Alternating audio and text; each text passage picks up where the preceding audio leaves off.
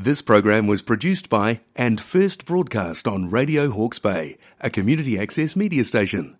Thank you to New Zealand On Air for making this type of programming possible.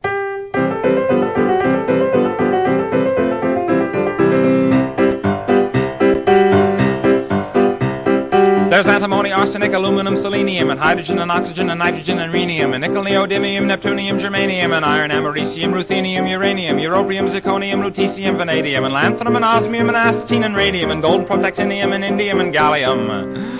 And iodine You're listening to Radio Hawke's. Bay, your community access radio station, and I'm Lynn Trafford presenting Hawke's Bay Scientists on Air on behalf of the Hawke's Bay branch of the Royal Society Te Aparangi.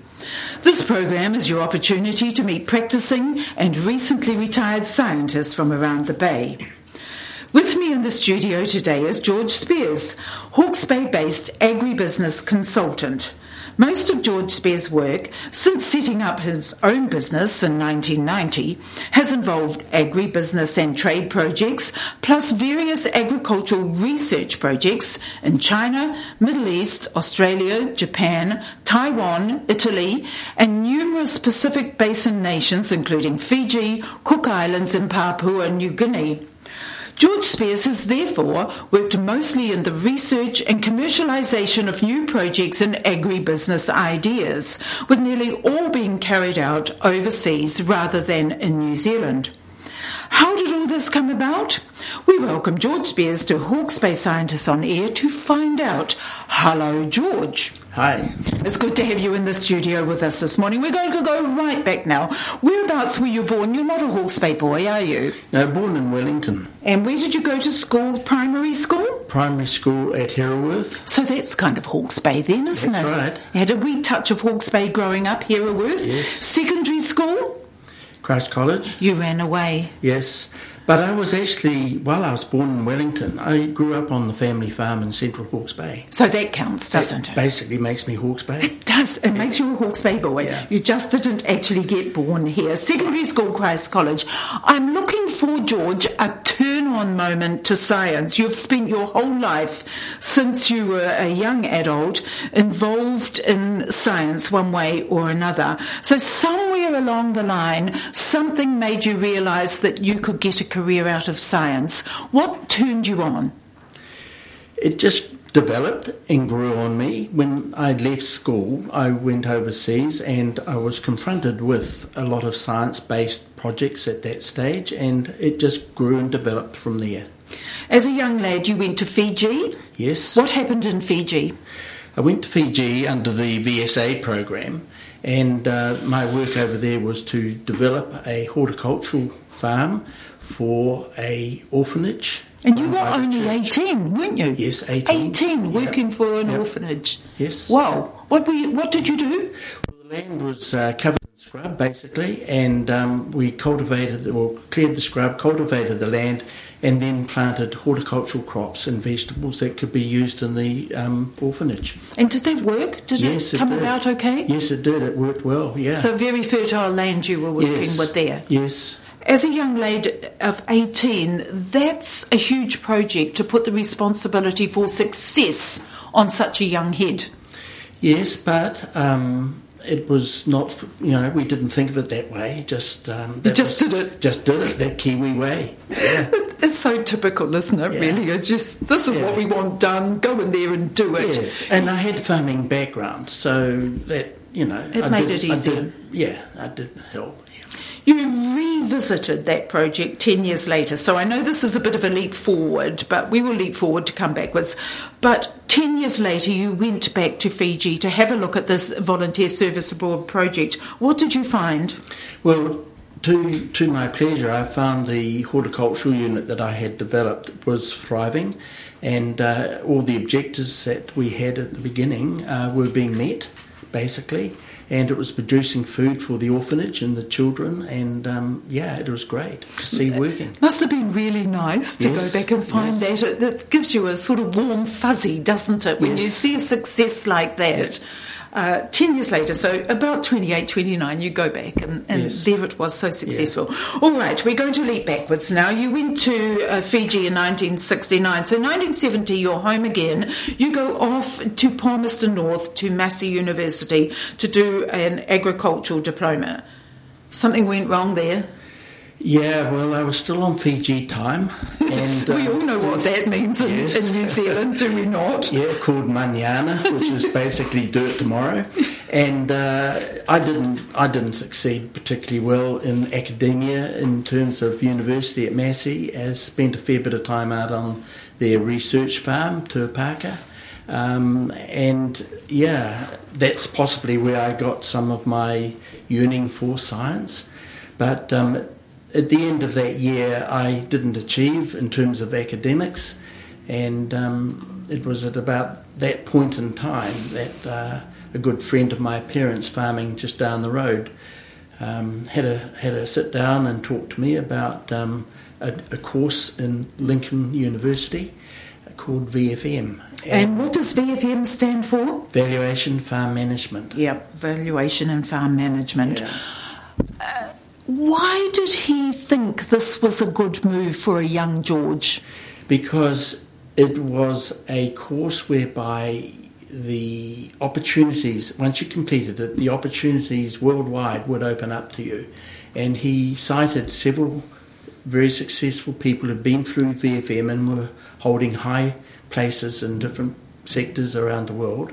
And it just appealed to me. There, there was a road to the top And a practical road. and a practical road. And that would, I'm guessing, suit a young George rather Yeah. than sitting inside with a book Very all day, so. every day. So it's, it sort of sat alongside you quite nicely. Yes, and to be part to, to even get into the VFM course, you had to complete a diploma one, a diploma two. You had to do six months on um, a beef and cattle farm, six months on a dairy farm, six months on a mixed cropping farm, and so all that practical work had to be done before you, you were even invited to attend a VFM course. So you did your VFM course 72 to 74. Yes. All right.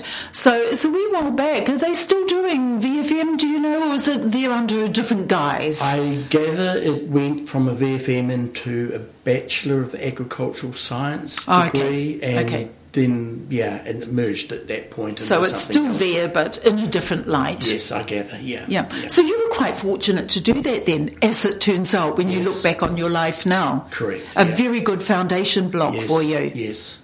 Yes. Yep. Absolutely. Yep, really good. So 74, you finished that. 75, off you go to do your OE, as happens with just about everybody in New Zealand that can, either before study or after study. Off we go. Where did you go to, George?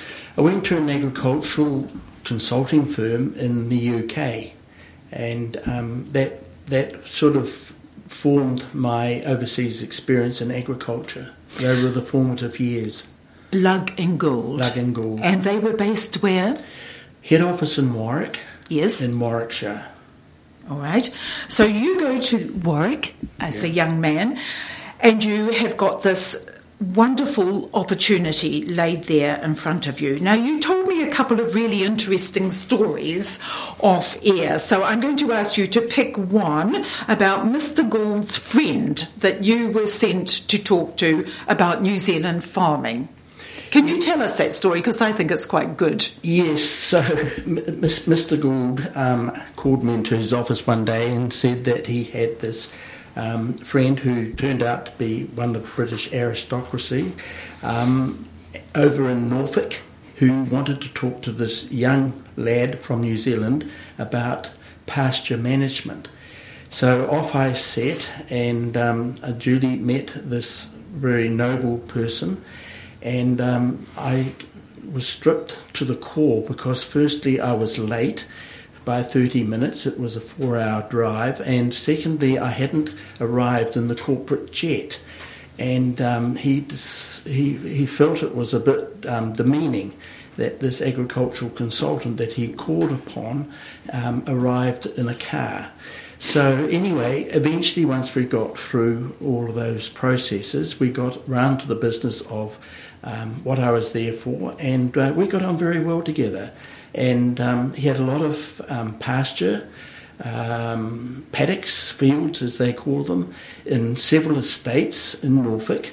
And um, we went through those and we discussed things like feed budgeting, pasture management, fertiliser programs, etc., etc., as we would do in New Zealand. So he was wanting a little bit of Kiwi farming um, experience for his English estate. It's a bit of a hoot, isn't it, really? When you look back on it now, you must do a, a, little chuckle to yourself occasionally. We're not going to dwell in England any longer than that, other than you were there for some years. You come back in 1978 and you join the Rural Bank. Now, the Rural Bank was an entity of its day. I, I, suppose, but something that we in New Zealand took a lot of cognizance of. You had to go there though because you had to do a practicum to sit alongside your study that you did at Lincoln. What did they do with you? So, the purpose of going to the Rural Bank was to do the practical work required to become registered a registered valuer. After all, that was part of my original course, and I needed to complete that. So, valuation, farm management for rural bank clients, um, mainly in the Hawke's Bay.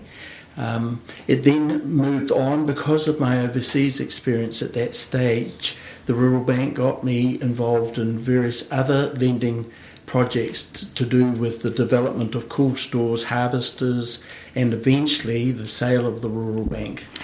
The, the kind of work that you were doing here, when we look at the, the time period, 78 to 85, a lot of things were happening in Hawke's Bay at that time as regards horticulture and I guess the beginning of viticulture as well at that time.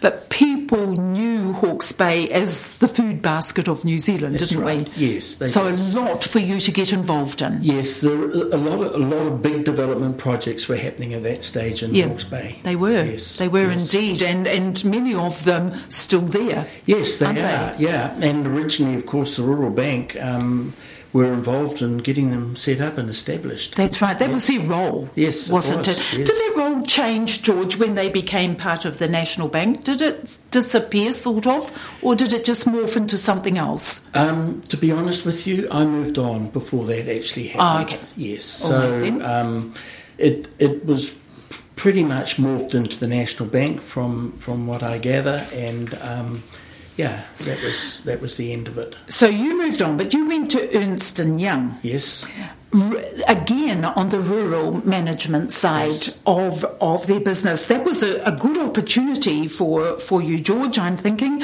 large client base in New Zealand. Ernst and Young, very well known and very respected. What did they do with you?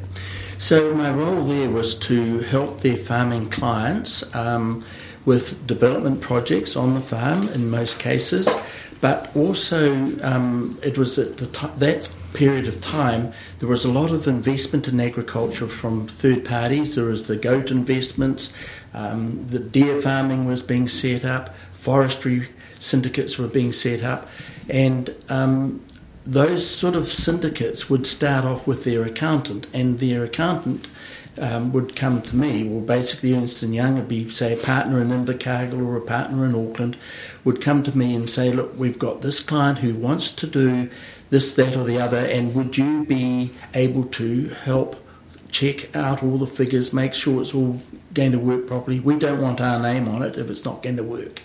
And so my role was to help their clients with the development of, of a lot of big projects around the country.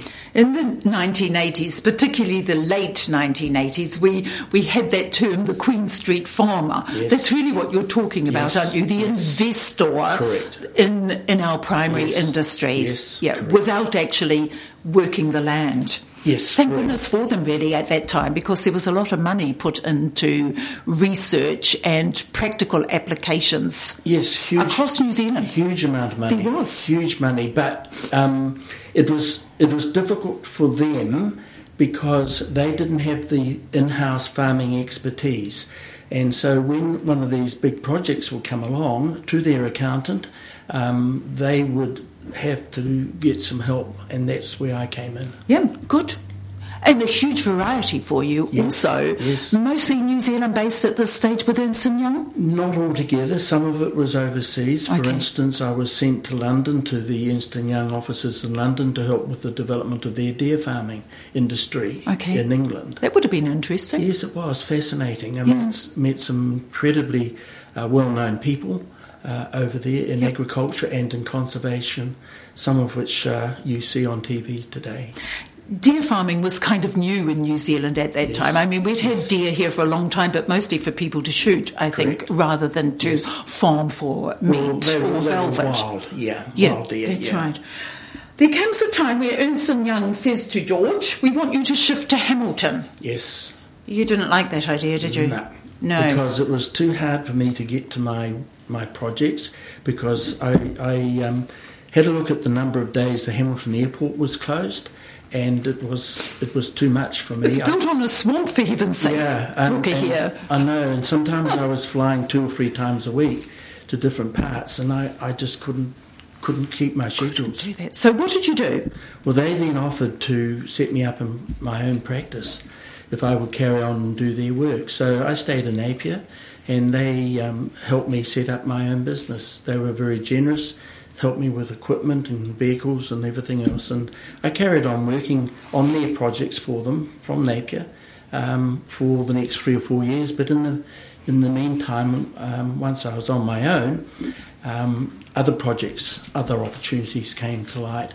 And because I'd spent a lot of time overseas, many of those came from overseas. So we're going to talk just about a wee few, in so much as we are able, because I understand that there are some confidentiality matters here, so we won't touch on any Mm. of those. But some of these projects were incredibly interesting Yes. when you look at them from outside, as I am doing. I'm going to start with a particular project that you did in Saudi Arabia. Yes. Can we just talk about that one? What happened over there? So the um, the principles of that project um, were basically with the royal family, and they wanted to um, increase the food production in Saudi Arabia. They were already um, well advanced in food production, um, but a lot of Saudi Arabia is desert, and food production in the desert is quite tricky. So um, my role over there was to help them with business planning for increased food production, in particular cattle. Cattle. Yeah. Now, we're talking about cattle farming in the desert. Now, this could not be more different from cattle farming in New Zealand. Yes, so the system over there for, for at that stage for cattle farming was cut and carry. So the big irrigation systems out in the desert, which you sometimes see, the big circular irrigations, you get you see them from um, from space, from the satellite pictures. You grow alfalfa or other um, forage crops under irrigation in the desert and cut and carry those to big barns where they're holding three, four, five thousand head of cattle. In a barn, in each one. Massive barns, yes. That In is massive, isn't it? of barns, yes. Well, yeah, yes. yeah, yeah. I can't imagine a barn with 5,000 No, cattle no. in it, No, really. It's so foreign to how we do things, isn't it? It, it is, and then the the first thing that struck me about one of these barns was um, the had a huge clock at the entrance, and it was the clock depicting the level of foot and mouth disease amongst the cattle at the time. And um, that was pretty scary because um, Yes. I was inside these barns and I was coming back to New Zealand. Yeah, yeah, yeah. And uh, yeah, no, And we was- don't want foot and we mouth, and foot and we, we, mouth. we go all shaky and shivery at the mere sure. mention of I foot and mouth, don't we? So, so foreign. Papua New Guinea, very, very different, very different sort of vegetation, very different climate. Off you go to Papua New Guinea, part of a business monitoring for the Pacific. What were you monitoring in Papua New Guinea?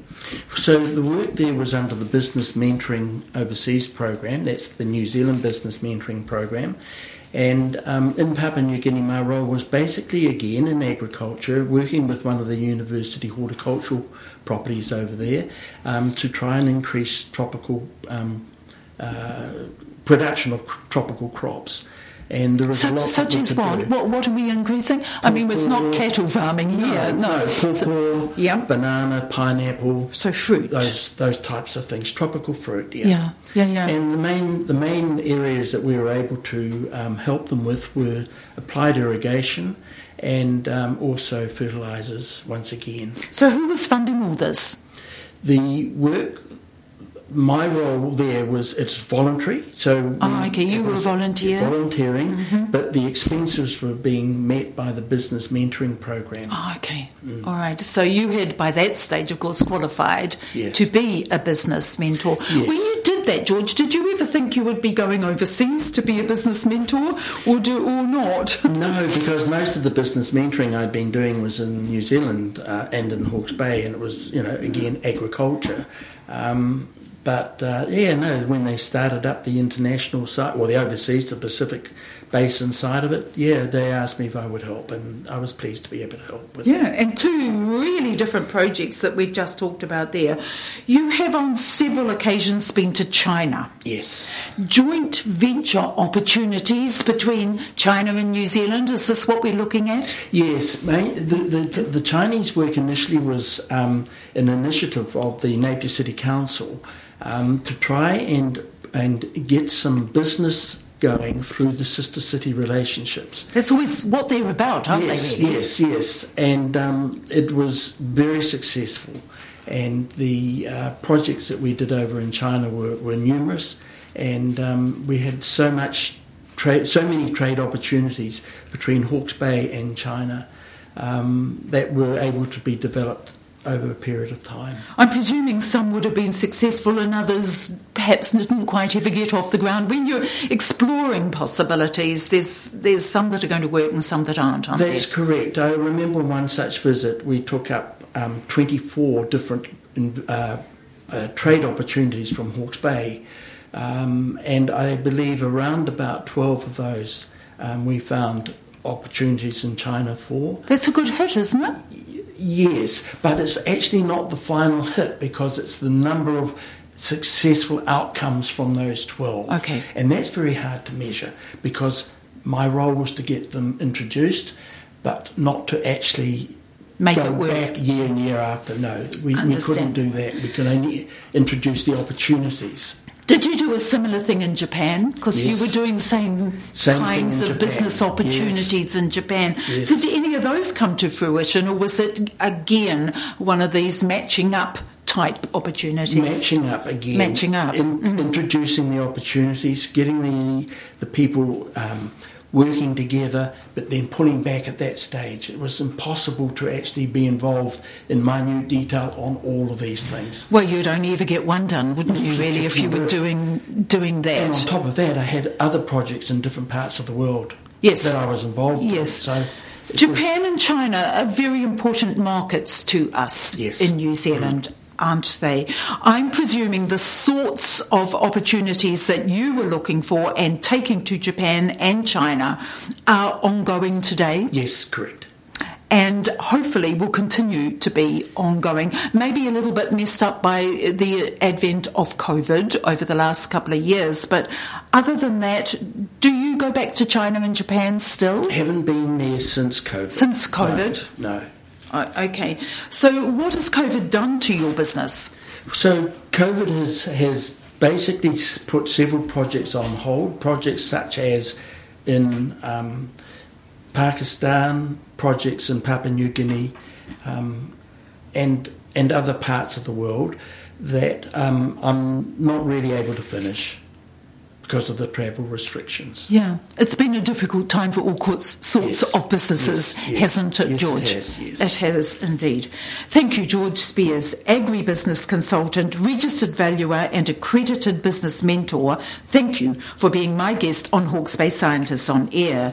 Lincoln University offers a variety of courses, including online study that covers horticulture, commerce, environmental management and policy, also wine and viticulture. The university also offers a summer school program and a variety of diploma programs as well. Hit Google. There is also much online about career opportunities with Ernst & Young, including various student programs. Similarly, hit Google to find the monthly lecture program on offer from the Hawke's Bay branch of the Royal Society. You would be welcome to attend any of them. Please join me every Monday morning to meet another practicing or recently retired scientist. I'm Lynn Trafford. This program was produced by and first broadcast on Radio Hawke's Bay, a community access media station. Thank you to New Zealand On Air for making this type of programming possible.